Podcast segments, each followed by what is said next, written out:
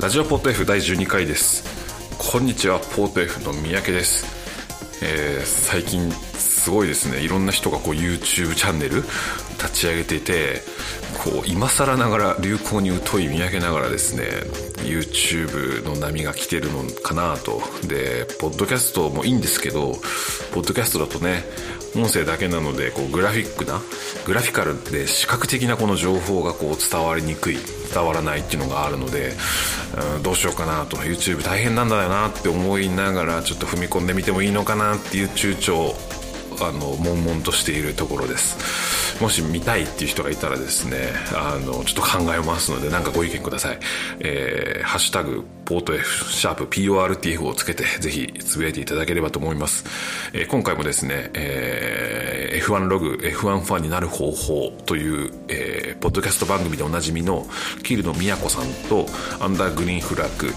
という、えーインディカーをメインにレースレビューのブログを書かれている DNF さんと一緒にですね、えー F1 のスポーティングレギュレーション競技規則を読んでいきます、えーだいぶですねこの前回の、えー生配信の時にですね4時間ぐらい撮った後半の、え1時間半ぐらいなので だいぶ疲れてるかもしれないんですけどその辺はちょっとご容赦くださいはいそれでは早速どうぞ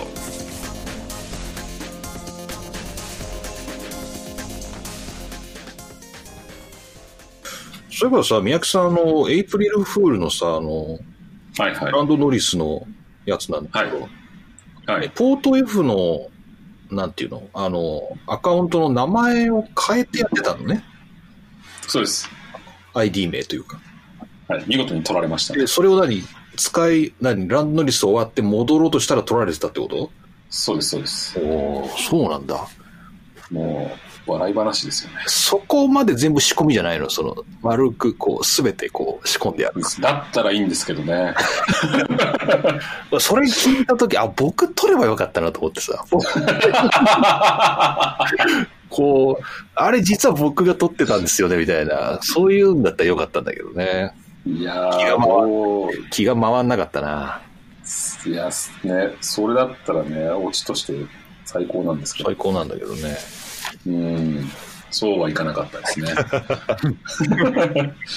もう半分諦めてますけどね。すごいね。持ってく人がいるっていうのはよくわかんないけどね。すごいね。はい。まあ、ちょっとツイッター社には言ってありますけどね。あ、本当ですか。はい。うん。まあ、なんかお金を要求してきたりとかしてくるとまたね、それは問題になってくるんだろうけどね。うん、まあ、おふざけで変えたんだから、お前自業自得だろってツイッターに言われたらもうしょうがないんですけど、まあ、確かに。えー想定できるだろうみたいな感じですよね。想定でもうちょっと先に抑えとけばよかったですね。その時ちょっとすき家で牛丼食べてましたね。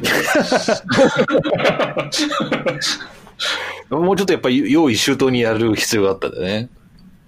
ちょっとね、まあ、すみません。あの、ノリスのファンの方はちょっと気分を害されたかもしれないですけど、申し訳ないです。どうなんだろうね、あ れ。みみんなどういうふうに受け取ってたのかよくわかんないんだけど、うん、なんかね、もうちょっと斜め上の人選にすればよかったですね。あ難しいとこだね。うん、なんかチェイス・ケアリーとかね、バーニー・エクレストンとかにすればよかったですね。まあ、それだったら絶対嘘だなってわかるかもしれないけど さ、ランド・ノリスのチョイスが重要だったよね。その、いい感じにうん、ありえなくもないな、みたいそうっすね。な、うん、感じはしたよね。なんか WTF1 はいはいはい。のあのエイプリルフールは、ちょっと本当かと思っちゃいましたね。見ましたな何やってたんです見てないです、見てないです。あの、ディズニーが F1 を買収したっていう。あー、なるほどね。そう。まあ、あり得るよね。そう、なんか信じちゃいましたよ。まあ今、そうだね。今株価だだ下がりだし、買うなら今だって感じがするけどね。なんか、 リバティが手放したかついにって思っちゃいましたね。 このタイミングだからなおさらね。なおさら、はい。逆。まあそうだけど、ディズニーもいらんだろう、こんなもんっていう話だよね。だからね。いやーまあでもね、なんか、マイアミで F1 やるし、うん。なんか、カーズはいはい。カーズってあの、ゲあの、アニメあるじゃないですか。ああいうのもあるし、なんなるかほ、どね。やってもおかしくないのかなってちょっと思いますけどね。なるほどね。うん、いやちょっとびっくりしましたーちょっとエイプリルフールは難しいですね。なかなか。難しいです。もう、もう来年はね、やんないかもしれないですね。いや、別に誰も、誰もやれとも言ってないじゃないやれとも言ってないです。もう完全に思いつきでやってま自した。由にね、やってるだけだからね。そうですね。全然いいんだけどさ。うん。いや、ランドノリスか。うん、ちょっとね、ちょっと、ちょっと反省と、 あの、浅はかだったなっていう。なんかね、あの、Google 翻訳使ってますみたいなね。あれ、はいはいはい。なんかそんな、あれでしたよね。手でしたよね。なんか。そうそうです、そうです。はい。そう、あんなにね、Google 翻訳精度良くないからさ。よくないです よね。そう、あそこだよね。最初に疑ったのは。そう、できるだけなんか、あの、手にオファーをちょっと狂わせたりとか、あの、語尾を、あの、であるなのか、デスマス調のこう混在させたりとかして、ちょっと日本語に疎い感じを出してたんですけど、なるほどね。うん、なかなか。なかなか難しいですねそう、意外と流暢だったからね。そりう。Google 翻訳もっとトンチンカンだからね。なんかね、そうです、そうですね。そうう、んとんでもない感じが欲しかったね。えーいろんな人に、あの、引っかかったっていうのは言っていただいたんですけど、よかったよかった。うん、そういえばあのレギュレーションの話にちょっと戻るんですけど、うんこの間あ DNS さん戻られてますあ、戻ってます。はい。あの2007年のあのマクラーレンのチャンピオンシップ除外の話はあはいはいはい。あ DNF さんに指摘いただいてましたね。あのあれもしマクラーレンがコンストラクターズとして生きてたらコンストラクターズチャンピオンだったんですよね、マクラーレン。いや、違います。あ生違きうんてでしたたっとけしても、コンストラクターズチャンピオンはフェラーリだったんですよ。あそうなんですそねれ。は、ただ、うんハミルトンとアロンソのポイントを単純に足すと、フェラーリよりも多いんですよ。あれでそそれってコンストラクターズチャンピオンってことじゃないんですかハンガリーグランプリ覚えてますかあの時に、アロンソはいはがいハミルトンの予予選で、ハミルトンのあのスタートを妨害して、あハりまミしたルトンねに最後にアタックさせなかったんあれありましたでね、はいマクラーレンチームとしてのポイントはあそこで剥奪されてるんですよ。ドライバーズポイントは乗っかってるけど、コンストラクターズのポイントを剥奪されてるんで、その差でフェラーリが、あの、仮にマクラーレンが除外されなかったとしても、チャンピオンだったんです。はおーあ、あ、あ、あ、あ、そういうことですか。そうです。だから、えーっと、あの年はハミルトンとアロンソのポイント足しても、マクラーレンのポイント、足すとマクラーレンのポイントよりも、あの、何十ポイントが多いんですよ。ああ、そういうことですか。そう、コントラクターズポイントだけ剥奪されたんです。あのレースで。あのレースで。で、その後、えっと、スパイゲートで全、全剥奪になったから、ああ、なるほど。だからいずれにせよフェラーリがチャンピオンなんだけど、実はっていうような変な年だったんですよね。ああ、ややこしい。あ。なるそう、ほすど。ごいややこしいの思い出しました。あの話聞いてて。へえ、そうだったそうな。か。あの、あの、ふハンガリーの、あの一件は、コンストラクターズポイントの剥奪なんですね。そうです。うん。うんなんでそうなったのか、ちょっとさすがに覚えてないっていうかよくわかんないですけど、そうでしたっけか。そうそうだったか。はずです。そうか。なるほあれはアロンソが悪かったんじゃないんですかあれを、うん、まあでも、チーム内のごたごたっていうことだったんじゃないですか、結局。ああ、それでチームに責任があると。っていうことだったと。なるほどね。ど。うん。あれもすごいですよね。バッチリタイミングを測って、自分は最後アタック行くけど、ハミルトンだけ封じるって、よくそんなことできるなって。あれどうやったんでしたっけピットに居座ったんでしたっけそうです、そうです、そうあです。ーで、えっ、と、当時は給油できたのかなだから、あの、ハミルトン戻ってきてから給油しなきゃいけなくて、で、ギリギリ間に合わなくて、で、ハミル、アロンソは自分だけアタックして、ちゃっかりポール取ったっていうような点末だったんじゃないですかね。お前早く出ろよっていう感じでしたね。そうそう。ああ、はそうかそうか。すごいロン・デニスのあの苦い顔がよく覚えてますけ どね。何やってんだお前らっていう。あ。えー見たいな。もう一回見たい な。2007ハンガリーか。うん。もしかしたらその一件じゃないのかもしんないですけど、でも多分その一件じゃなかったかなと思います。なるほど。なるほどね。そうか。まあまあでも、パチームのパフォーマンスとしてはマクラーレンがトップだったってことですね。そうですね。多分実際には20ポイントとかそれぐらい違ったんじゃないでしょうか。ああ、だから、何か10、10ポイント弱ぐらいですかね。 うーん、そっかそっか。うんうんいやー、なかなかマニアックなヒストリーがありますね。紐解くとね。面白いね。 やっぱじゃあフェラーリの盗んだ甲斐があったってことなのかなこう ねっ。ていうことになるんですかね。そううんまあね、上回ったという意味では、そういうことになりますかね。うんいやー、これ、アロンソさんもなかなか、はい。本当はレーシングポイント、今年無双ね、レーシングポイントむっちゃ早かったかもしれないけど、確かめる術がないですね。そうですね。そうですね。うん。残念残じゃあ、どうしましょう。いきますかはい。念。さて、 ?21.7 まで終わった。はい。さあ、もう1時 間ぐらい行きましょうか。よっしゃはい。ー。なんでそんな気合い入れなきゃいけないん だろうねはい。なんかね、ちょっとまたちっちゃな峠が来てますけども、えー、あ、河野さんが聞いてますって言ってますよ。お、ありがとうございます。ありがとうごあざいりがとうござまいあます。す。りがとうございます。はい。まさに、その夏休みの、あの、変更を食らう河野さんが今聞いてるっていう。そうですよね。このルールをね、はい、味わっていきたいと思います。 はい、じゃあ21.8。えすべての競技参加者は7月および8月中2つの連続した競技会が少なくとも24日 ,24 日間のインターバルで区切られている時間の間に設定される連続した14日間の走行停止期間を守らなければならない。うん。この期間の間の2つの連続した競技会が17日間のみで区切られている場合、13日の連続した走行停止期間が守らなければならない。うん。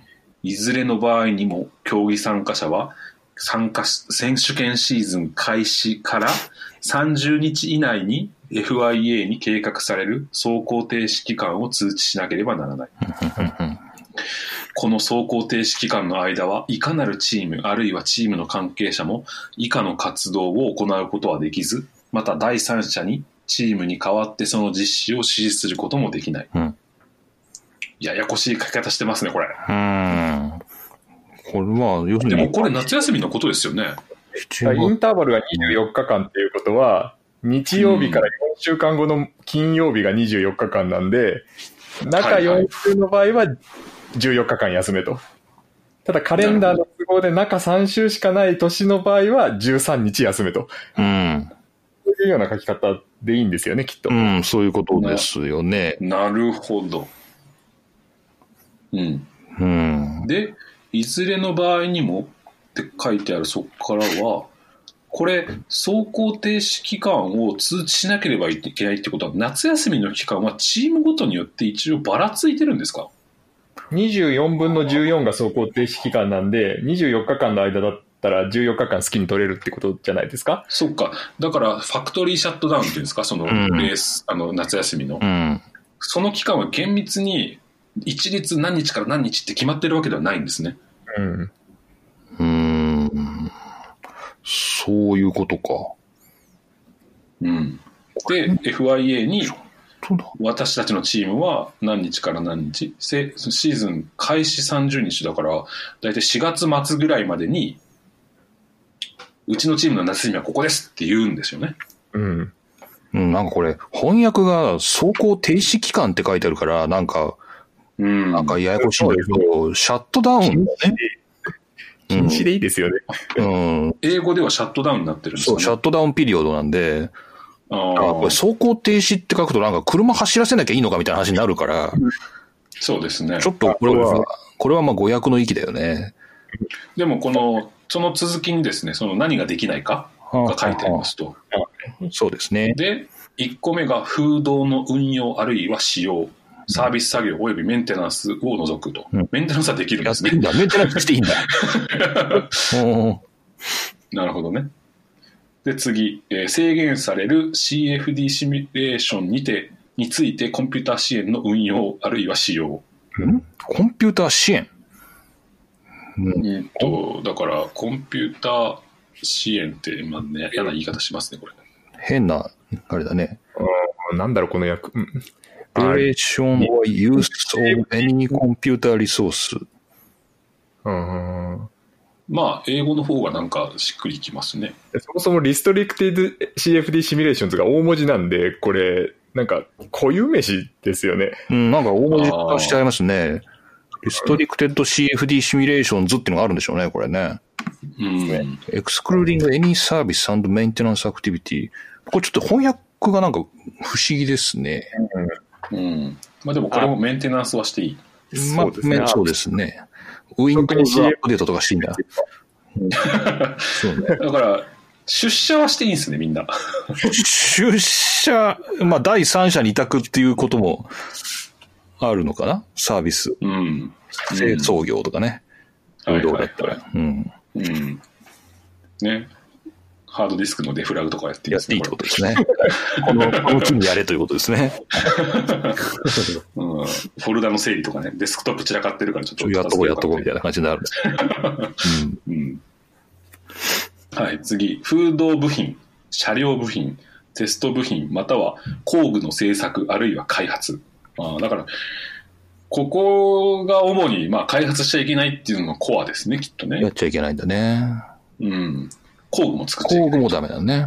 うん、まあ、これは工具だよっつって部品作ってた人がいたのかもしれないですね。ああ、ありえるありえる。ありえるよね。うん、で、えー次車両部品の部分組み立てまたは車両の組み立て、うん だからね車を組み付けるとかそういうこともしちゃいけない 部分的にもダメなのね。部分的にもダメですと、で次設計開発または制作に関係する従業員コンサルタントあるいは下請負人による一切の作業活動あこれダメなんだほー。うんうんうんえなんか例外があるの括弧が。例外走行停止期間直後にレース走路にて実施される競技会の準備のための作業活動を除くだから夏休み直後のレースうん。の準備はいいんですねうんうん。そうだ、書いてあるね。うん設計、開発、制作に関係する従業員、コンサルタントに。この住み分けでも難しいですこねれ、一切の作業活動の一切。え上に出てるやつはダメなんでしょでも。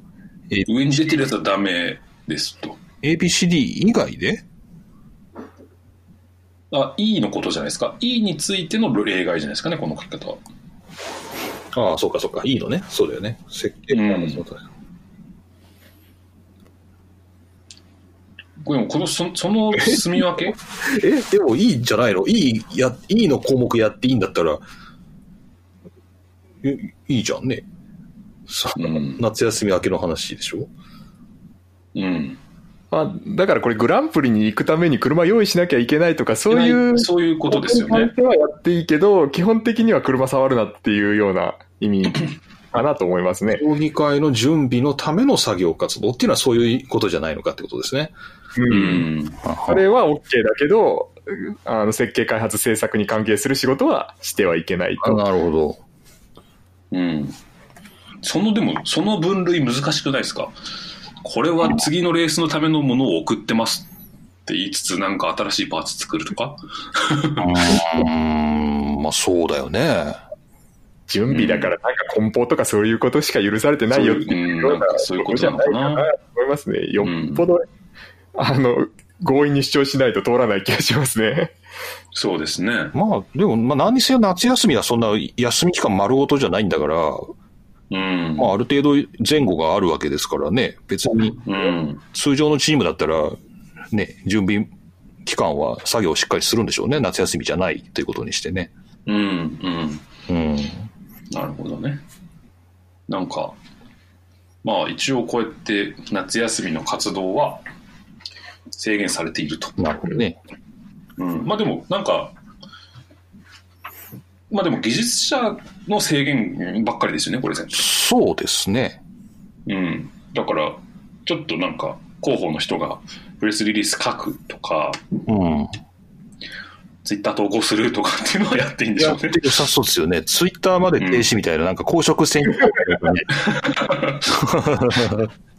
ね、それは大丈夫そう。うん。なんかある、んこれはまだあるのか、項目まだ終わってないんだね。まだあるんあだ。そうですね、えっと各競技参加者はその供給業者に対しその走行停止期間の日程を知らせなければならず長期の活動の禁止を回避する意図を持った協定あるいは取り決めの一切を結んではならないなるほどだから、うん。えーパーツ供給者とかその下請けの会社と共謀して夏休みの停止期間シャットダウンの、えー抜け道を探ったりしちゃいけないと。うん。まあ、そりゃそうだ。そりゃそうだ。そりゃそうだけどね。うん。うん。まあ、なんか、それをどこまで監視してるのかっていうところはちょっと、ま疑問あ、ですよねそうですね。うん。うん、なんか、そんなことできんのかな、でも。どう、まあ、うん。まあ今、それこそノートパソコン1台持ってったらね、なんか、まあ作業何でもできちゃう、ある程度の分はできちゃうような気がするけどね。ちょっとこれやっといてみたいなうね。ん。うんでもまあ、それもまあ、やらないと。やらないと。一応 CFD もダメっていうことにはなってますからね。うん。うん。コンピューターシミュレーションも、コンピューター使うのもダメだっていうことですね。うん。なるほどね。まあね。まあでもね、みんな休みたいでしょうから。まあ、バケーションですからね。ね。まうんあ言わ言われんでも休むわみたいなところもあるかもしれませんけどね。うん。うん。あ、で、これあれ改正が入ったんですね、この前ね。そうかそうか。それを触れなきゃいけないね。これね、マゼンタのところでしょこれ訳しときましたよ、僕。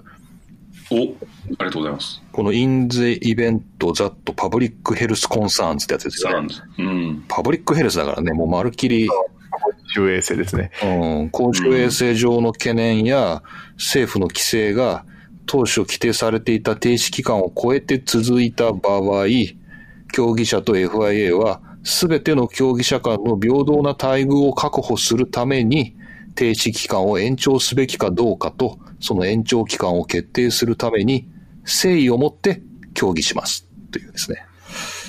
なるほど。ことになっているそうで、えー、なんでしょう。なんなんでしょう、これは。まあ、まあ、あの、競技を持って変えていきましょうっていうことですかね。まあ、変えるよっていうことですね。うん。うん。なるほどね。でもまあ、公衆衛生上の理由とかもう、なんか、まあ、まるっきり今の、だから新型コロナウイルスの話を踏ましてまえすてねるんだろうけどね。うん。うん。まあでも、今の、今あのそのファクトリーシャットダウン入ってると思うんですけど、うん。その今や、えし3月末から、あの、夏休みを前倒しましたみたいなことは書いてないですね。そうですね。ここでは、ね、7月、8月のっていううん。ことですけど、今まさに、その休業、休業期間に入ってるってことなのかな。そうですね。うんうん。なるほどね。はいそれは、うん。どうなんだちょっと待ってくださいね。今、パーッと見てたんですけど。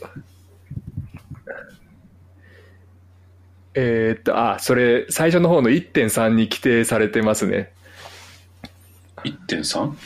あの、改正された1.3が丸ごとマゼンタになってて、まあ、あの、4月本改正できるよみたいなことが書いてありますね。ああ、本当だ。そっちに入ってるんですね。 21.9も含まれてるんで、まあ、そういうこあ。とですよね。だから、そうか、この規則そのものを定義するところに、こいつらは変えられちゃうかもしれませんよって言ってるんですかね。そうですね、ざっくり言うと、そんな感じうん。なるほど。でそこの中に、19条とか、このテスあの夏休みのことに関する規定とかはふ変わ変えられちゃいます。うん。なるほど。まあ、ちょっとタイムリーな改正でしたね。そうですね。うん。なるほど。じゃあちょっと次行きましょうか。21.9。これ21.9もね、もろ、うんあ21.9のなってんの最後が削除されたのね。削除されつつ、かつ21.10っていうのが追加されてますね。ああ、はいはいはいはい。で、これはパワーユニットのメーカーのシャットダウンについて書かれてるのかな。うんはい。まあ、ちょっと21.9言いましょうか、はいそのシャットダウンの間、以下の活動は違反とは見なされない。おうつまり許されることですほうね。ほうほうほう。えー走行停止期間の前の協議会で著しく損傷した車両について FIA の合意をもって行われる修理作業へえ。うんなるほど夏休み直前のレースもハンガリーとかですよねハンガリーとかでぶっ壊れた車を直すのは、えー FIA の合意があればできるなとるいほうどことですかね、まあ、これ場合によっちゃメカニックさんとかそのあのワークショップの人たちは夏休みがちょっと返上された可能性はありそうですね、まあそういうことですよね。うん壊しやがってみたいな怖い怖い怖い。ね、そういうことですね。で、あとは、走行する、あるいは動かない展示車両になされる組み立て及びサービス作業で、現行の車両部品の製作組み立て、あるいはサービス作業につながることにならないもの。なるうーほど。だから、消化。ん。うーん。チョーカーの作業はやっていい。うーん。うん、なんか、不思議な感じ。ですね。はうん。展示車両ね。いはいうはい。ん。あ、今ね、河野さんからね、写真が送られてきました、個人的に。おえーっと、禁止されてない開発はこれですって言って写真が送られてきたんですけど、うん。ミニ四駆の写真でした。 そうだね。ミニ四駆はもう自由に。 OK ということですね。うん。これ、プラモデルも作っていいんだろうね。でしょうね。う。うんん。じゃあこれ、プラモデル作ってますよって言って。プラモデル開あの写真発、そうそう、プラモデル開発したらいいんじゃないだから。 1分の1の。そうそうそうそうで。すね。うんだってタミヤとかすい。ごい精密じゃん、なんか。そうですね。ねフロアの裏まで再現みたいなさ、なんかこそうですね。う、そう。そういあう、それ、プラモデル趣味です。趣味です。そう、これは商品として売り出しますって言って趣味、趣 味、趣味ですって言ってもなんかあれじゃん。そう商品ですって、商品開発ですっていう。うん。それで作れ、作り込めばいいじゃんね、プラモデルをね。なるほどね。うん。それだ。それだな。でいや、プラモデルっていう名目で、あの、現行車両の開発すればいいんうでんすそうねそうそう、そうそういうこと、そういうこと。そういうことですよね。そうそう。別に一部、一、一一のその、現、実際の大きさの、 プラモデルを開発すればいいんじゃないの 作れば。なるほどね。んなるほどね。それはありだよね。ありですね。ありだよね。うん。はい。で、えーはい、消化は作っていいですよと。で、あとは、風洞あるいは制限される CFD シミュレーションについて、コンピューター支援の運用あるいは使用のうち、フォーミュラー1に直接関係することのないプロジェクトのために実施されるもの。ああ、うんあるいは、自身の走行停止期間ではない競技参加者の代理で実施されるもの。うん。どういうことあ別のカテゴリーに空力パーツ供給するためには使っていいとか、そういうことじゃなういんかなと思いますね。うんミュラー1に直接関係しないものはいいと。うんまあだから市販車出してるとかね。とか、うん。うん。う F3 がいいのかわかんないですけど、でもそういううん。違うレースとか、うん。そうですよね。その後ろも自身の走行停止期間ではない競技参加者の代理でっていうのもなんかそういうしああ。 F3 に写真を出すとか、そっかそっか。まあそういうのも含むんじゃないのかな。うん。でも複数のカテゴリーに参戦仮にしてた場合は、それぞれ休業期間が違うはずですよね。あそうですね、きっそっかそっか。仮にね、あの、うん。同一で複数に出てたからね。うん。まああと委託でっていうのもあるのか。うん。それはいいんだ。それもまた線引きというか、なんというか、うん。F1 とは関係ないですよっていうことだったらいいわけね。と。でもその知見を利用してやろうみたいなことはあるかもしれないですけどね。まあ、それはそうですよこねこ。までは妨げられないですよね。うん。まあ、なんなら、風洞自体のパフォーマンスも上げれるかもしれないですしね。そうですね。うんうんシミュレーションの精度を上げていくっていうね。うん。えーちょっとね、コメントもらってまして、大規模計算を回し続けるのはダメなんですかこれはダメだと思いますね。多分 CFD 使っちゃいけないって言ってるんで。あーそれなるほどね。僕見たら書いてあって、はいはいはい。えーっと、すいません、僕全然専門的なことはわかんないんですけど、おそらく、その、この制限付き CFD、だから RCFD って呼ばれるものは、どうもそのうん PC の、えーっと、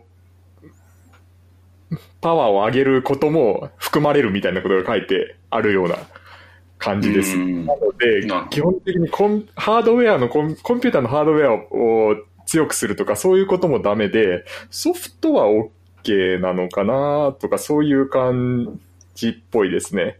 なるほど。うんすっごい昔の車を利用して、えーっと、そのソフトウェアをちょっと更新するのは OK みたいなことが書いてあります。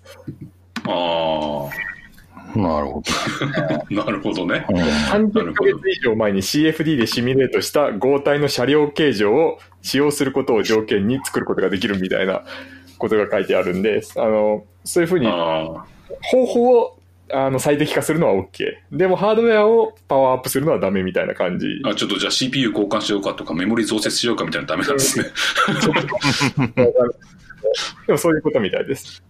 なるほどね。あ、それはだから、夏休みの制限ではなくて、その制限付き CFD っていうことの定義ですよね。で、その制限付き CFD が夏休みにはダメなので、ああ、そっかそっか。結局、それは夏休みにはダメだっていうことになります。なるほど、なるほど。うんそういうことですね。なるほどねはい、で、えー次、えー夏休みにやっていいことの4つ目、 なんか小学生のしおりみたいですけど、えーっと、FIA の書面による承認を得ることを条件に、フォーミュラー1とは関係のないプロジェクトを支援する目的のためだけに、えー実施される一切の活動。うん。なるほどね。うん、なるほどね。だから、今回のあの、メルセデスが作った人工呼吸器とかはあね、あ、まさにこういうことになるのかななるほど。まさにそうですね、きっと。ああ、そうだね。うん、ああいうのはいいんだ。うん、だから、イギリスのチームもなんか、なんかみんなやってますよね。医療機器作る。うん、ねうん。そういうことか。なんかダラーラがマスク作るとか言ってましたもんね。だからマスク作ってくれるのねダラーラ製マスク欲しいですよね。それ配ってほしいよね。はあ、そうなんだ。じゃあそ、まさにそういうやつだね。そういうことだね。うん。それは生きて、レギュレーションは生きてるね。で、ここ、許されることの内容に、技術その5つ目うんに、技術規則に定められるパワーユニットに関連する一切の活動っていう書いてあるので、まあ、パワーユニットに関する活動はシャットダウンに制限されないっていうことに2019年の競技規則になってるんですが、はいこの2020年のアップデート、特にこの3月30日のアップデートで、かなりたくさん、だえかー制限が加わってるですこね。の、これが削除されたんですね。そうですはいね。うで、今22.1バーッと見てたんですけど、まあ、すべてのパワーユニットメーカーが3月から4月の間に連続21日かなのシャットダウン期間をえ取らなければいけないと。うん。で、あー24時間前までに通知しろって書いてありますね。ただ、法律でもう、あの、ロックダウンとかシャットダウンが決められている国は例外で、で、その場合はこの21日に、その法律で定められた禁止区間を、禁止期、ん禁止期間を加えることができるみたいなことが書いてあるんで、まあ、この2ヶ月間はもうパワーユニットもうダメだっていうようなことが新たに書き加えられたっていう感じでしょうか。だから、やっぱ FIA は、えっと、この期間にこっそり、こっそりっつったらあれですけど、許された内容で、パワーユニットがそれぞれ、まあ、パワーのある、あの、まん、なんていうんですよね、体力のあるうん。メーカーが伸び、成長することを危惧したんですかね。うん。まあ、それというよりはやっぱり公衆衛生の問題から、あの、あ一あ、律そっちか休。みましょうっていうような、しなんでしょうね、社会的責務を考えたって言ってる方が近いような気もしますね。うん。多分ここで禁止しないとや、働かされる人たちが出てくるってことなんじゃないですかね。そうだとう思いますね。んうん。なるほあど、ねる。まあ、倫理的なそうか感じですかね。倫理的なところ、うん。うん、社会倫理的なことですね。うん。うんあちなみに河野さんから PC の処理速度を無制限にしちゃうと結局お金で差がついちゃうのでそこにも制限があるんですと、ああ、なるほど。あーやっぱそういうことなんですね。うん、だからそれがリストリクテッド CFT のことですねに含まれる内容の一つっていうことでそうすいうね。ことですねうんあ、そっかなるほど。なんか、あれか、国家規模のスーパーコンピューター K みたいな、ああいうので、やっちゃいけない回、しちゃうっていうのは、ダメだもうんん。だからダメだよってことだね。うんある程度制限があるのね。どれくらいかわかんないけど。うん、でちなみに21点あごめんなさいはい、どうぞあ、いいですか。ちなみに CFD が、あの、コンピューター流体力学みたいなことって皆さんに伝わってるんですかねこれ、あ聞あ、いてそうるで。すね。CFD、あーコンピューターによる、えー、流体、フルードダイナミックなダイナミクスか。うんだと思いま D す。はダイナミクスの D ですかダイナミッ F クがそうですね。コンピューテーショナルだと思いますね。コンコンピューテーショナルフルードダイナミクスだと思いますね。数まあなんで値流体力学計算。そうですね。うん。 です。こなるほど。う、わわかり、なんていうのか風の流れを、こう、コンピューターでシミュレートするみたいな、それぐらいの感じでいいですかね、ふわっと。感じですね。はいはい、そうですね。うん。うん。で、ちなみにもう一文、最新のバージョンでは書き加えられてますね。はい。 21.11。でああほん、これが、さっきのあのプロジェクトピットレーンの話じゃないですけど、えーっと、同じ内容でシャすッねト。ダウン、そうですね、シャットダウンピリオドの間も、えーっと、F1 に関わらないものは21.10、えーつまり、えー、えーっと、パワーユニットメーカーの、えー規約規則違反にはならないと言ってますね。そうですね。うん。これのチームとやったんでしたと。えーこれ主語は誰なんだろうエンジパワーユニットサプライヤーのなのかなにかかってるんで、多分、 20チームもうん。 F1 外のあのプロジェクトはできるし、パワーユニットメーカーもそれをやっていいっていうことを書き加えてるんですかね。うん。うん。なるほど。そういうこと。なるほどね。それが今まさに行われているということですね。そうですね。うん。はい。以上で、これはなんだっけ ?21 条なんていう項目だったっけえーっと、車両及び要員の一切要、一般要件となるほど。いうところがありましたと。素晴らしい。かなりこれ、広範、広範囲な内容ですよね。あの、そうだね。意外と大事だっていうか、なんか、人を縛るところうん。結構、なんか、うん、面白かったね。まそあ、うでジェすねネラルな条文ですからね、うんここはそうですね。創則的なうん。ので、当然そうなるでしょうね。すごいね。いやいやいやいや。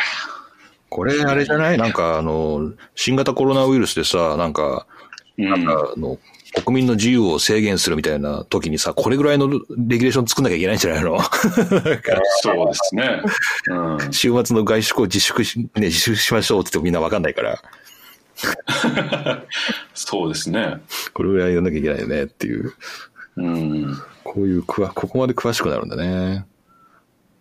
ですね。はいはいはい。うんちょっとコメント読みますね。で、まあちょっと一般的なことなんですけど、中島さんのデビューイヤーから見てるけど、どんどんレギュレーションが難しくて理解不能になってますと。いおや、ほんとそうっすよ。読んでてもわかんないですもんね。目の前で条文見ててもちょっと、ハテナがいっぱいつきますからね。これ、だからさ、30年前のレギュレーション見てみたいですよね。そうですね。まあ、多分どっかにあるんでしょうけどね。 20年前の持ってますよ。あ、ありおお 2000, 2000年から持ってます、僕。あの PDF で。すごい。もうストックされてるんで すね。あんまりちゃんと読んでないですけど。うんあじゃあ、またそれはそれでちょっと味わい深いヒストリックシリーズができますね。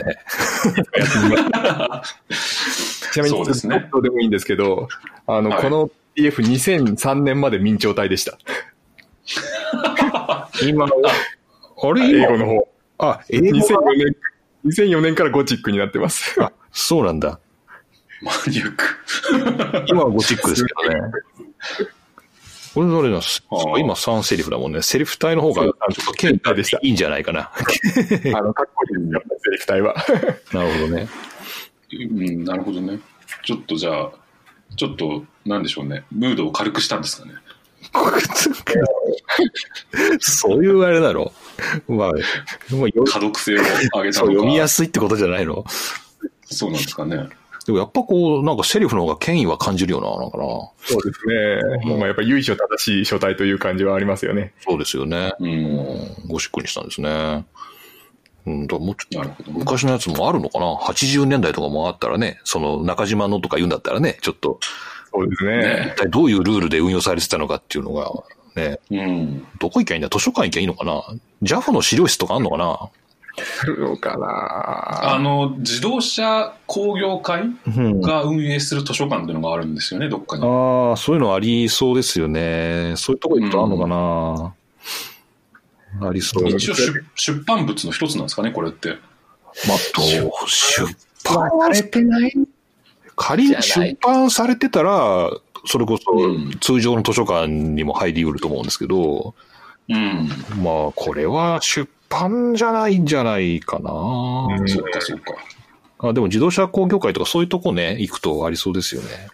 うん。ちょっとなんかついでがあれば、ついであんのかなついでがあれば、ちょっと探して著みよう。作権とかあるのあそこはちょっと気になりますね。あかなうんあの、そういうの問題ないんであれば僕持ってる2000、あ、すいません、ちょっと来客がありました。2000年からの出版競技規則の PDF 全部放出できるんですけどね。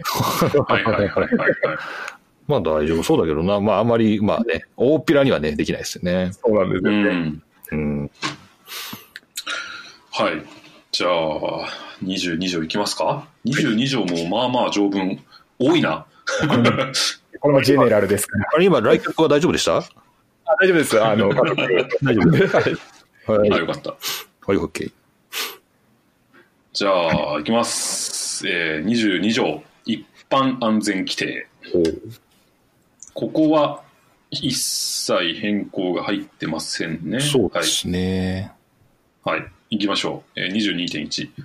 ドライバーに対する公式な指示は、国際競技規則に定められたシグナルによって与えられる。競技参加者は、これと類似する旗あるいは投下を一切使用してはならない。うん。シグナル。これはシグナルっていうのはカタカナにしてあるけど、うん。まあ、なんだろまあ、イエローフラッグとかう。そグうリいーンう、フラなッんグかとか。、シンボルですよね、全体的な。うん。うん。まあ、だから、信号はもちろんですけど、あの、そういう旗とか、うん。看板は出さないのかなでも出すか、SC とか出すもんな。だから、そうですああいね。うのも含めての全部含めてシグナルっていう。だから、あの、サインボードエリアから黄色い旗とか振ってたら怒られるんでしょうね、きっと。うん、そうでしょうね。うん。振ってみるなんかどうなんだろうどうすおされるんだろうね。おややこしいじゃねえかっつって怒られるってことでしょうね。一回振ってみたいよね。なんか、その、みんな普通にレッドフラグとか振ってるっていうのは面白いよね。面白いまあこれフェラーリの旗ですからみたいなね。ちっちゃくさ、縁にさ、フェラーリのはあのマークが入ってるけど、全体的にはレッドフラグっていう、そういう。そういうの振ってほしい。一絶対怒られますね、それね。回怒られたい。ね、怒られてみたいよね、そういうの。いけません。そういうことやってはいけませんね。やっちゃいけません、こういうの、まあ、か鑑定ね、やるやついるから、本当に。ね。でも観客席から振るには自由ですから。あの、え、そうです本よね当いいのこれ、これが咎められるのは競技参加者ですからね。あ、じゃあ何かん、まあ、観客席だって触れないけど、うん。どうだろう。アウトレットの席とか一番前って振ってもな S 字とかで振るかマーシャルのコスプレして、あ、コスプレもありだよね。マーシャルのコスプレをして、で、赤い旗赤い旗を振るっていう、提示するみたいな。うん。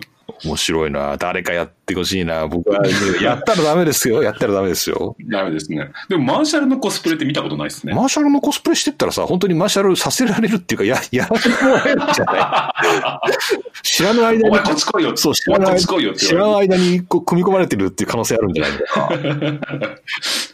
おう、新入りか、みたいな感じでね。まあ一応なんかマーシャルは、あれか、背番号みたいについてるのかなまあ、そりゃ、ちゃんとね、訓練管理されてるとは思いますけどね。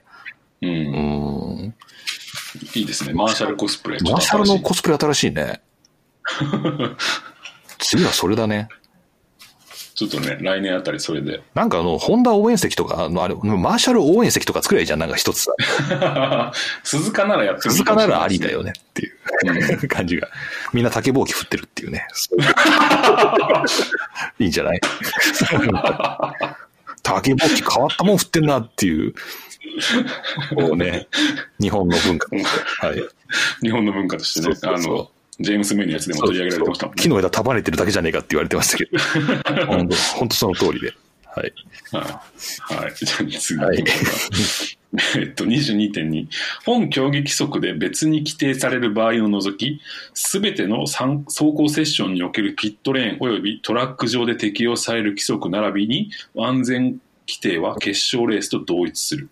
ああ、なるほどね。うーん、まあ、そりゃそうか。うん。うん。まあ、そうだね。まあ、そうだよね。うん。うん。はい。 まあそうだよねっていう。まあ、決勝だろうが、予選だろうが、フリー走行だろうが、えー変わりませんよと基本的にそういうことですね。はい。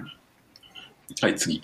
えーレース、コースを走行したことによる場合を除き、競技参加者はコース路面のいかなる部分のグリップも改変するよう試みてはならない。 なるほどね。ははこれは何意図的にオイルを巻くとか。あとほら、あの、雨の、雨上がりとかで、うん。あの、スタートグリッドのうん。あの自分のスタート位置のうん。路面をドライヤーで乾かすとかっていうのをほう。あの禁止されたっていうのはゆき聞いたことがありますね。はあ、そういうのか。うん、えー、じゃあ、何タオルで拭くとかそういうのダメなわけダメなんでしょうね。ダメなんだね。はあ、そういうこと。あ、ブレーキこれ温めてるんですよとかっていう言い訳はできるかもしれないですけどね。俺はこ、れうっかり置いちゃって、あの、路面乾いちゃっそうそて、うそうこれうっかりですみたいなね。うっかりですっていう。だからなんかそこに水こぼせばいいんじゃないまず、水たまりのあるところに、まず水をこぼして、あ、すいません、ペットボトル倒れたんでって言って、その分を拭く感じで全部拭いちゃうみたいな、なんか。ああ、なるほど。なんでそれ拭かなきゃいけないのって言われそうですけどね。まあ確かに。いや、でも、不利になるじゃないですかっつって、うちがペットボトルをこぼしたことで、不利になるじゃないですかっていうのうんがいいんじゃないの、もうダメか。まあ確かにね。そういうことやっちゃいけないんだね。うん。なるほどね。ピピットレーンもダメなのかなダメなのトレーンダメです。ダメなんですね。うん。うーんそれ。こそピットレーンに本当にエアブローを置きっぱなしにするみたいな裏技はどっかのチームやってたような気がしますよ、昔。ああ、発信しちゃっ まあ、えーすでも今このちょうどコメントもらったんですけどピットストップエリアでラバーを乗せるような行為はどういう形になるんでしょうかって書いてあるんですけど多分これはセーフなんでしょうねラバーを乗せるのはラバーは勝手に乗ってしまうものって考えればいいのかなうちょっと疲れんてます。うーん。まあでもラバーは乗っちゃったって言えそうですもんねうーん。それあはあります、あります、あります。28.9飛びますけど、はい車両がピットストップ位置を離れる際、タイヤゴムを拭って乾かす、あるいは拭き掃除する、または、横たえる横たえること以外、競技参加者がピットレーンの路面のグリップ力を高める試みを行うことは、問題が明らかに確認されていない限り実施することはできないと書いてありますね。なるほど横たえるってなんだなんだろ タイルで乾かすってことですかうな何を、何を、何をするんだろうなんですよね。あえーっと、バイ、バイドライングはスイーピング、はバイレイングタイヤラバー。レイングあレイング重ねるってことうん敷き詰めるとか横たえる、横たえるではないでしょうね。なんか、えうんー、なな何畳でしたっけ ?28? 28.9です。 28.9。えー、28.9、28.9。28.9。うーんと。ああ、これか。はいはいはいはい。これね。ああ、誤訳じゃないかってことね。ああ、バイレイングタイヤラバーね。うん。ラバーをなんか、くっつけてとか、そういうようなタイ感ルじじゃないね。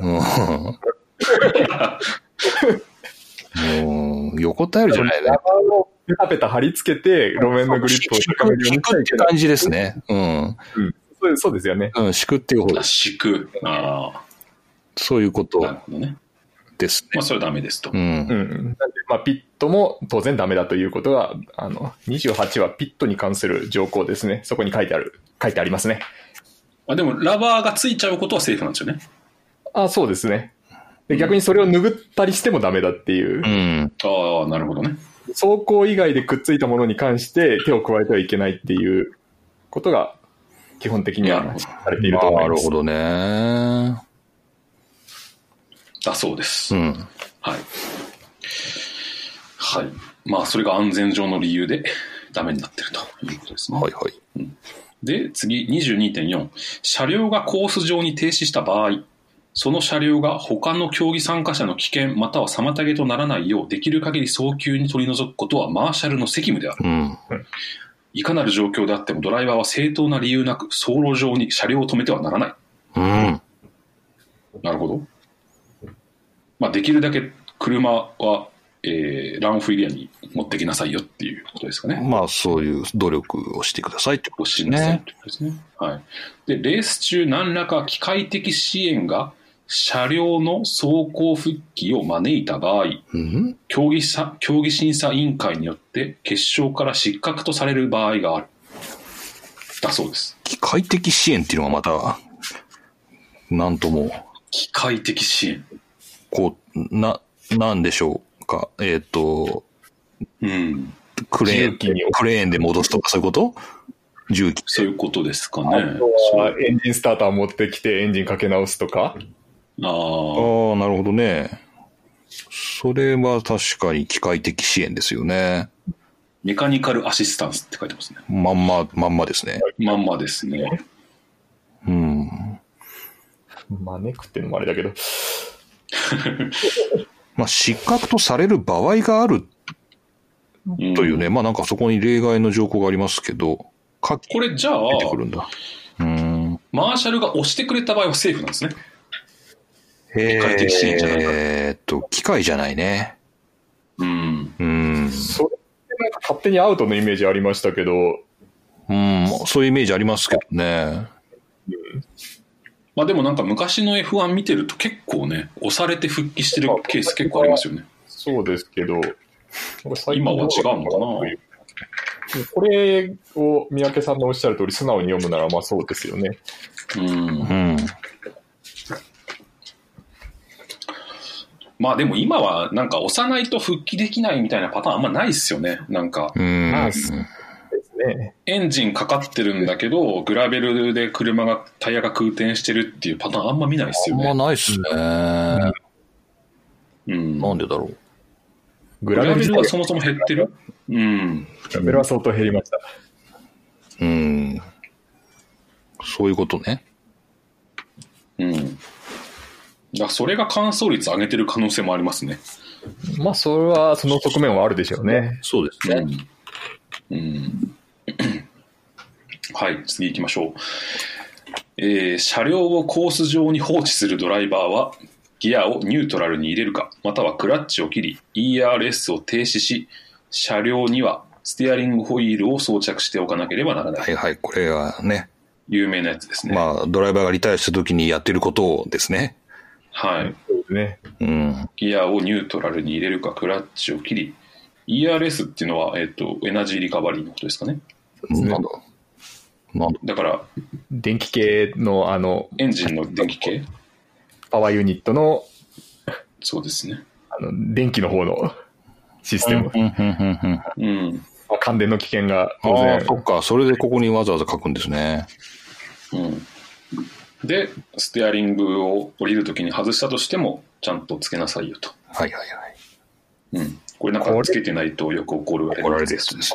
なんか昔バリチェロがモナコかなんかで降りた後に放り投げて、で、後ろから誰かが踏んだみたいなことってありませんでしたっけ踏ん あだ。ーなんかあったな、なんかあったような気がするぞ。なんだろう。ちょっとま確た、か、あありましたよね。それで、なんかもう、3万ドルぐらいするステアリングホイールなのに、みたいなことを誰かが言ってたような気がします。はあ、なるほど。これでも、スステアリングをつけなきゃいけないのは、あの、マーシャルがタイ車をこう転がすときに操作できるようにですよね。うんうん、そそううでですす。そうですね。うん。はい。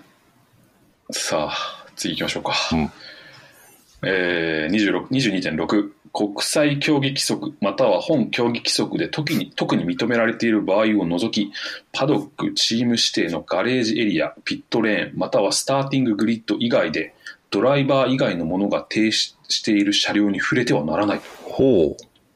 ああそうなんですねチームしてた。え、これ、でもガレージ、ピットレーン、スターティンググリッド以外ってどこですまあコース上で止まったコ車ース上ですかコねースですよね、多分。うんうんドライバー以外のものが触れてはいけない。だから特にマーシャルとかっていうのはこうどっかでこう認められてるんですかねきっそうとでしょうね。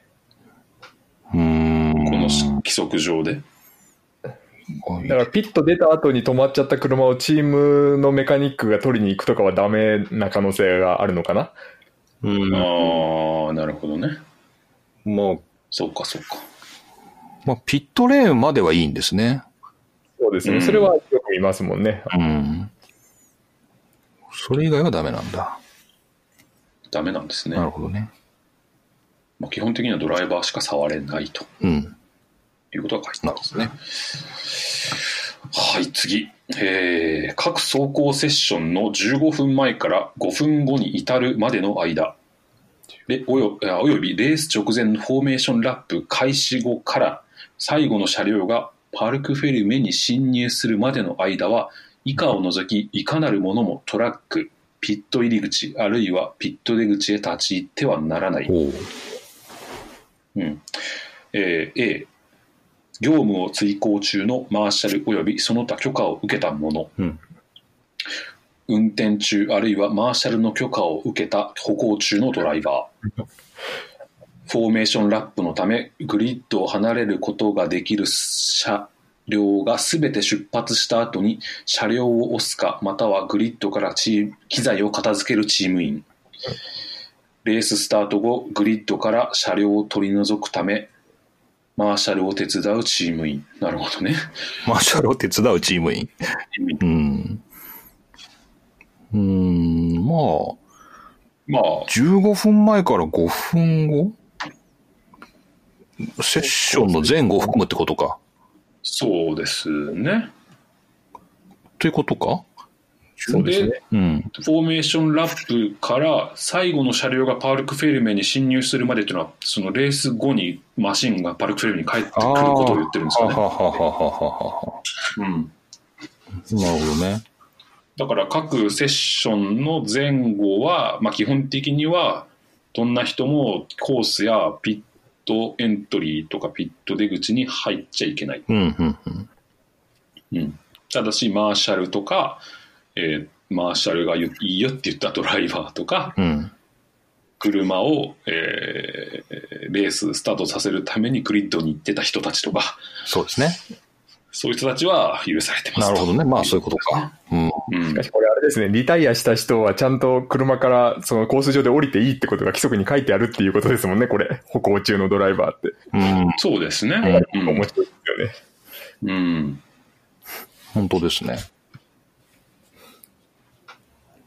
はいえー、次決勝レース中外部指導装置の使用を認められているピットレーンあるいはチーム指定のガレージエリアを除きエンジンの始動を行えるのはスターターのみであるほう。うんほスターター。な何を規定して るスターターのみであるっていう、スターターっていうのは、あの、チームの中の役割ですかね。役割のことかスターターモーターかなそれとも。ああ、人ではなく、うーん、わかんないですね。え英語は英語は、ザ・スターターですね。スター、ザ・スターター。あ、 Only うん be started with the starter. でも、ピットレーンとガレージを除いて、エンジンの指導を行えるの外部スターターー使えるとも思えないんで、あれ、そんなことないのかなザ・スターターって本当にそういう役割の人がいるんですかねザ・スターターかっこいいっすね 映画になりそう。ザ・スターター。 そう ジェイソン・ステイさんの主演みたいな。あるのかな、これ。なんか、うんあれ、ちょっと技術暗いですけど、今の F1 マシンってスターターモーターついてるの結構多いですよね、確か。あ、そうなんですね。えーついてちょっと詳しく教えてください。あ、だから、ドライバーとかがボタン1個でボーンってかかるっていうで。きるんだったら、ピットレーンの外からでも再発進 OK みたいなこと違うのかななるほどね。ああ、確かになんか、ホンダが、なんか、あの、なんだっけ、あの、MGUK だっけ、なんか内部の、あの、うん機構を使ってエンジンをスタートさせてるみたいなのを、なんか昔どっかで、へえって思ってた気がする。じゃあ、そういうやり方でスタートするのは OK っていう意味でスターターなんですかね。スタ、だかえーらそういう意味では人間のスターターはいらないってことですよね、だから。そうかそうかそうかそうか。うん。でもこれ、じゃあ昔ほらよく、あの、あーエンジン止まっちゃったか、リタイアですねっていうシーンあったじゃないですか。はいはいはいああいうことはもうないってことまあ、まあ、ボタンを押せばスタ最初ートするかかるから。っていうことかな。だからエンジンがストールした時うん。はいそもそも今アンチストールついてて、あんまりストールもしないんじゃないかって気もしそうまかすそしうね。か。うん。まあでもそういうシステムが内蔵されてればエンジンはかけられるっていうことですよね。そういうことか。なるほどね。うんうんうんうん。ああ、そうかそうか。えっとね、今コメントもらったんですけど、フォロストドクターさん。つまり、押し掛けがこれダメってこと言ってるんじゃないですかって。ああ、ああ、なるほど、なるほど。うん。押し掛け。まあ確かにそうも読めますね。えっ、と、スターターのところうん。うーん。まあ押し掛けは確かにスターターではないですもんね。うん。あれ今どこだっけえ ー22.8です ね。 ?22.8 か。前後見てるとわからなくなっちゃっもうちょっとね、だいぶ、今もう3時間過ぎようとしてるんでて。、だいぶね、だいぶ、そう、ポンだいぶポンコツになってきましたよ。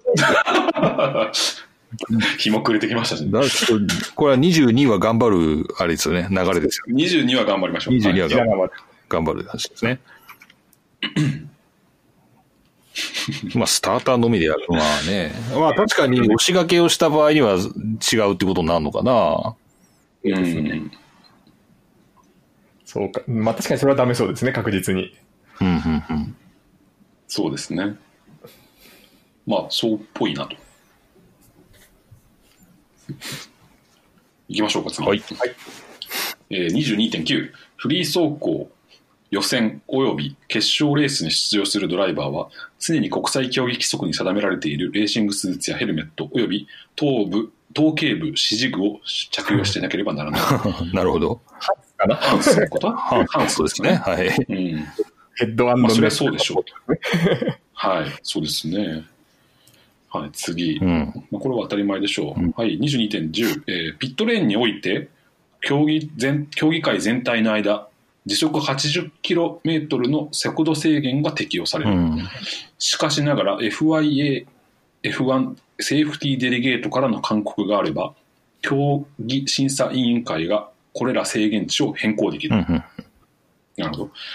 えー、1歳のプラクティス走行、リ走行予選の間、速度制限を超えたドライバーのチームは、制限を超える各時速キロメートルごと、各メいやまあ1キロごとに100ユーロ、最大で1000ユーロまでの罰金が課せら れる。うん。うん。うん。だから、最10キロ以上なら罰金は変わらないってことか。 えっおと、得ですね。お得ですね。 そうです ね。どうせ超えるならやっ。ちまったらどうせ超えるならバリバリ走ってやならる。もう50キロまで超えちゃえみたいな感じですよね。そうですね。危ないうん。えーしかしながら、第18条1に従い、競技審査委員会はドライバーの速度違反が何らかの優位を得るためになされたと疑われる場合には追加の罰則を課すことができああ、る。なるほどね。うん。ははははあ、なんかやっちゃったみたいなことならまあいいけどっていう。うん。なんだろでう。もなんかこれ、うんうん。そっか。じゃあ、タイムアタック間に合わないかもっていう時に、うん。 1000ユーロぐらいなら払ったるわーっていうの で、やるの、やったな、お前って言われたら、追加の罰則があるよとうんい。うことですね。そうですね。うん。うん。なるほどね。80キロ、そうか。セッション問わず80キロなんですね、今は。うん。これ何モナコとかもっと低いんだっけなんか、ああ、60とかになってるなかもんしかれないサーでキットによるって、まあ、ここに書かれてる通りですかね。うすね。うん。ん。うん。まあ、狭かったりとか、うん。うん。っていうことによりますかね。ですね。えー決勝レース中にこの制限速度を超えたドライバーに対して競技審査委員会から第10 38条 3A、B、C あるいは D のいずれかのペナルティが課せられる。そうそうなのね。何があるのまあ、これはなんだっけ、えー5秒ペナルティから10秒ストップアンドゴーのああ、さっきのね。あはいは幅い。のとこからですね。なるほど。ということですと。はい。あ、そうだ、はいこれ今次ごめんなさい、いいですか。はい。これなんかね、すっごく昔に、あの、他の人みんな5秒ペナルティだったのに、マルドナードだけドライブスルーだったみたいなことがあった記憶がありますよ。 ああ、なんででしょうね。いや、わかんない。もう、お前いい加減にしろよ。 かもしれない。そんな。あ、5秒ペナルティなど、レース後のプラス5秒ですかね。あ、そうです。あまあ、あの、か5秒静止しなさいっていうペナルティを、あー他の人が5秒か、まあ10秒ペナルティだったかもしれないですけど、軽いのに、なんでマルドナードだけドライブスルーなんだろうっていうようなことを、彼が F1 で走っていた頃に、あ、なん急に疑問に思った記憶を今思い出しました。あピットレーンの速度超過の話で。そうそうです、そうです。です。ななるんほどとちゃんと運用されてたってことですよね。 どれかなそうらですね何でもいいっていうことだったので。ああ、そっかそっか。んなるほどね。まあ、その、どれにするかっていうのは、まあ、また何か判断基準があったんでしょうね。ああるでしょうね。うん大幅に強化したのかもしれませんね。ああ、そうです。なるほどね。はいはいはい。はい、次。えー、22.11。ドライバーが重大なメカニカルトラブルを抱えた場合、安全が確保でき次第トラックを離れなければならない。うん。安全が確保され次第、トラックを離れなければならないと。うーん。確保できなかったらトラックを離れちゃいけないんですね。車にとどまるってことなんですかね。車そういうことか。トラックあ、だからこれ、ランオフエリアに車を持ってけってことですかね。まあ、そういう努力をしろってことなのかな。うん。うん、もで、安全が確保でき次第っていうのは、なんか、後ろからた敵車が来てるのに、もう縦横無尽にランオフエリアに持ってっちゃいけないよっていうことか。まあ、そうかな。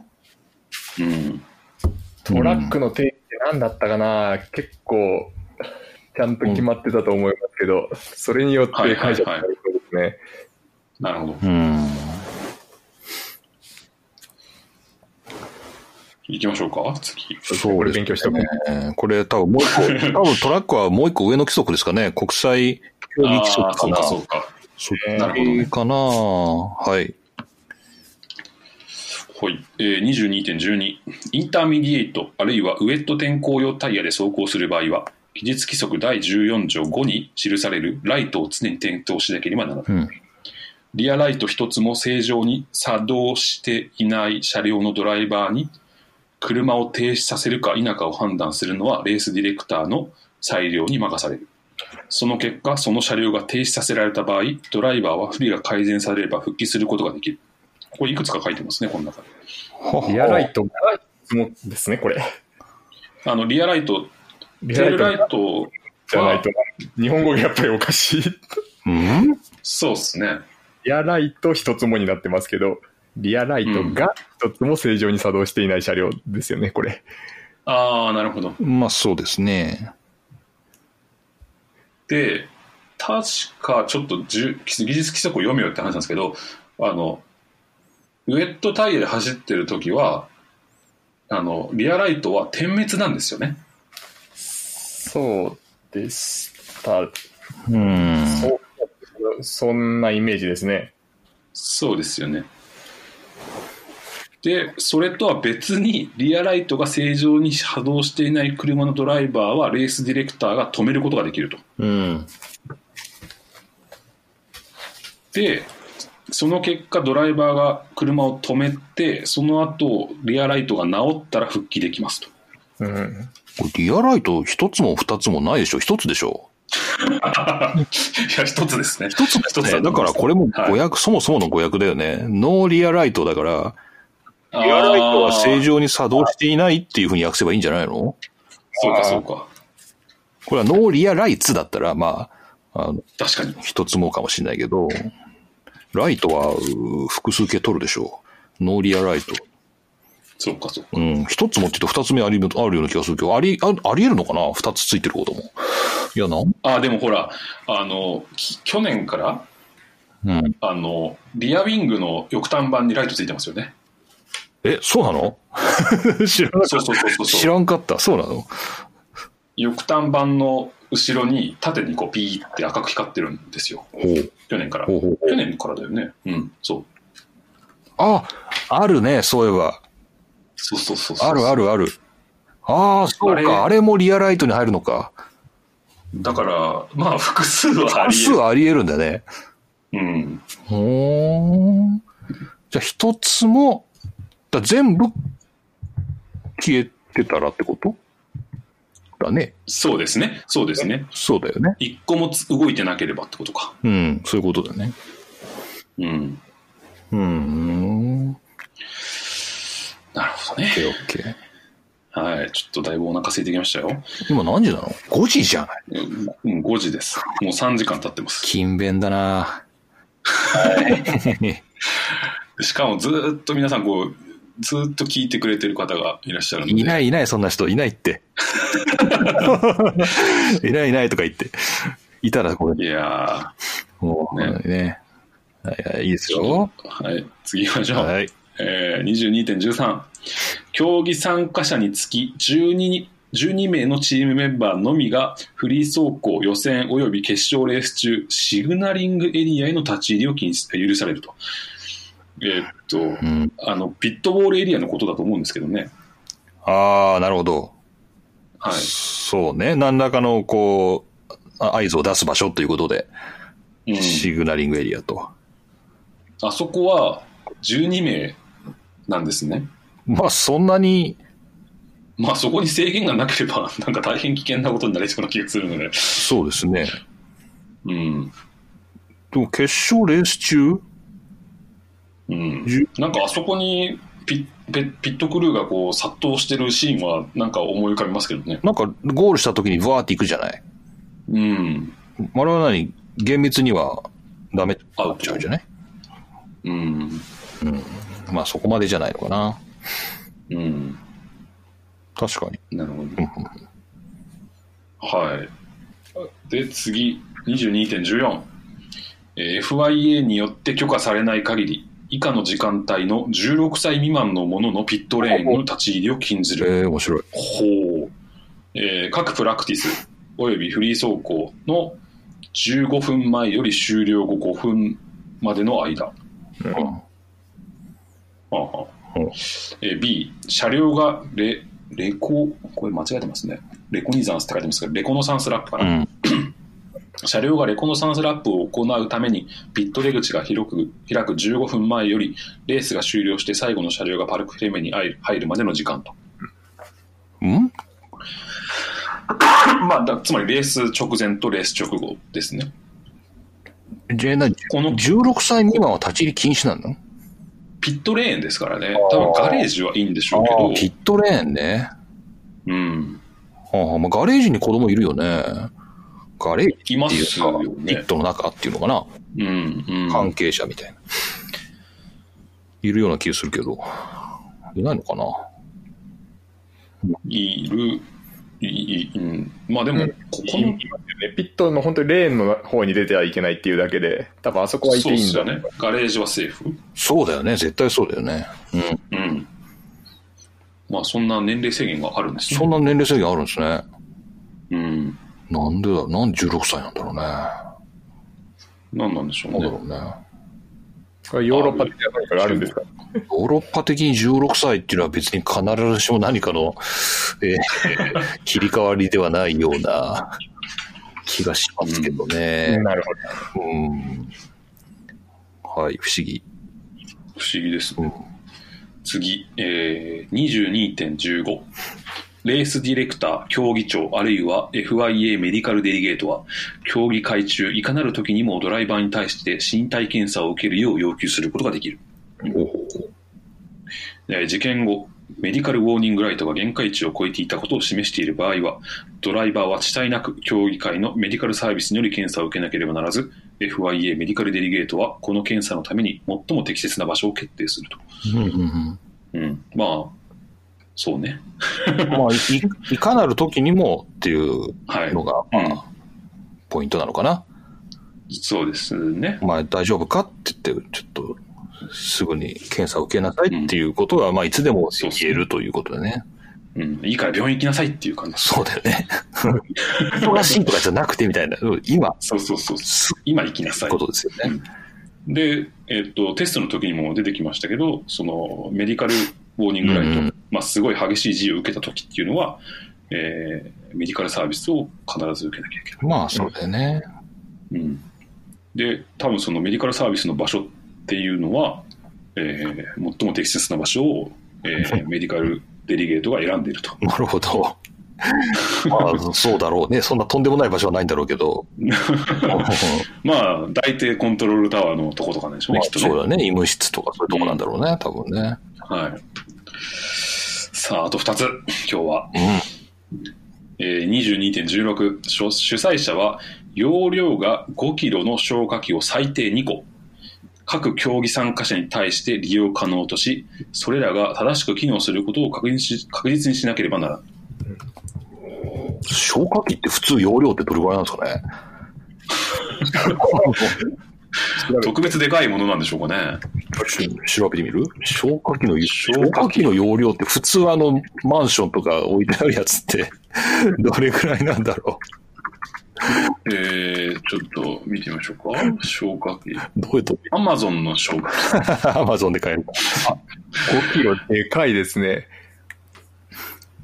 あ、でもこれ薬品量が 6000g とか 3000g とか書いてあるな。容量とは違うのかないや、容量5キロだから薬品量なんじゃないのあでも今あの有名な森田の消火器の画像を見てますけど、まあ、普通にマンションとかに置いてあるサイズのもので3キロですねおお。すあの、据え付けのやつ。はいはいはいあ、本当だ。なんか、10、10型かな ?10 型。はい そう10型っていうのが3000ぐらい。だから、それより大きいですね。でもあれかあのそうかあの大抵その粉末消火器じゃなくてガス消火器なのでああ、なるほど。あのもしかしたら外側のサイズはあの3キロとあ1 5キロといっても粉に比べたら小さいのかもしれないですね、なるほど。うんうん、うん、うん、うん。そで、これ配るんでしょうかね、2個ってい うのは。利用可能としっていうのはね。う。まあ、主催者がが渡すっていうことですかね。 2個、うん2個じゃ足りないと思うけどね。ね最低2個だもんね。はい、うんこれ使いなさいよと。これはあれですかね。消火器チームが用意しても多分飛行機に乗せられないああ、そう。現地の方が用意しないと、チームが運、チームに運ばせられないとかそういうことがああるからこういうことなのかな。なるほどね。うん。最低あ2り得るか個ね。はいはいはい。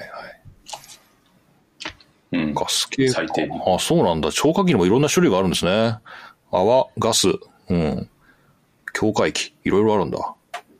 そうですね。昔、あの、韓国グランプリで消火器の話でうん。ありましたね。えー、そうなのはあの、マーシャルが粉消火器を使っていてあ、はで、マーク・ウェバーが火を吹いて止まった時に、あはあうん。マーシャルが、あの、消火器かけたんですけど、それが粉消火器で、うん。粉消火器ってそのエンジンにダメージ与えるんですよはあね。はあはあ。あーなんか聞いたかな、それ。うん。 うん、で、エンジンが使い回せなくなるんでって言って、あの、良くないねっていう話がありま しよくないねっていう。まあやめようねっていうね、 た。そうですね。ことだよね。はい、わかりました。消火器にも詳しくなる。はい。すごいですね。勉強いにないる。勉強になるポッドキャストですね。はい。はい、じゃあ今日ラストです。やった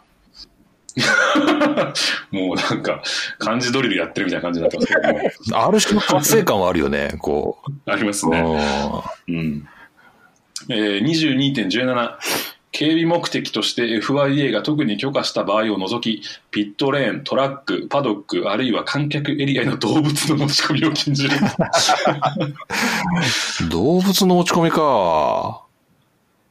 え、じゃあ、ハミルトンのラスコーは大丈夫なのかなあそうだよね。そういうペットね。いいるのかペピピットレーン、えパドックもダメって書いてるんですよ。僕は、あモーターホームとかだったらいいんじゃないのパドックに入んのかな、あそこは。あパドックい。や、パドックに入るんじゃあないでパすか。ドックだね。モーターホームがあるのはパドックだね。あれ、特別に許可されまあ、てるんです特よ別にね。許可されてればいいんじゃないのうちの子は大丈夫なんで。うちの子は申請済みですからっていう。ホワイトリストに入ってます。確かに結構ペットを持ち込むドライバーはいそうだよね。うん。うん。まあ、あんまいないのかな。なんかね、うん。うーん。なるほど。動物の持ち込みは禁止と。ダメなんですね。はい。なるほどね。はい。じゃあ、今日はここまでですかね。22条まで。あれでも、いやー警備目的って書いてあるから、ペペットダメなんじゃないのうん。本当ハミだ。ルトンのペットは警備目的じゃないでしょ。実は麻薬犬でしたみたいな。あ、なるほど。そういう訓練を受けてるかもっていうことで失礼いたしました。わかんないですよ。それは知らないけど。それは知らないですけど、なんかそういう訓練をさせて連れて行けるようにしたしたののか。かもしれないね。そんな、まさか。失礼しままあ、あしりえないかんないか。た。はい。終わりました。はい。いやいやいや、長かったですね。お疲れ様でした。いやー、お疲れ様でした。これで22までいったんで、まあ大体半分弱いったって感じかな。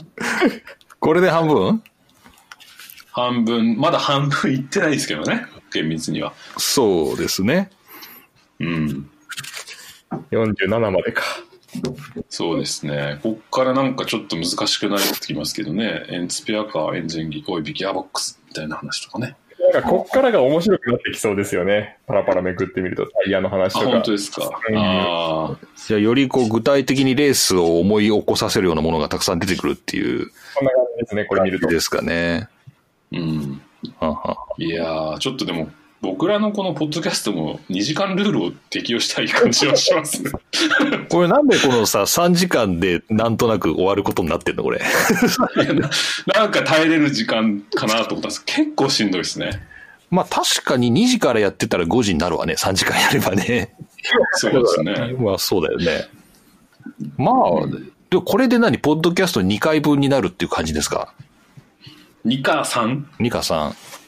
うん。うんまあそう考えたらまあコストパフォーマンスはいいんじゃない本当にお付き合いいただいてありがとうございまいす。やいやありがとうございました。はい。すいません、初めてお邪魔しまして。いやいやいやいや。もう、F、なんか、レギュレーションの権威という感じで。いやいやいやいや、 ただの、いいですね。これやっぱだから2000年のね、やっぱヒストリックシリーズもね、いずれ出てくるだろうっていうことで。これ何回できるんだろう。レギュレーションだけ語るポッドキャストじゃないと思うけどね、これ。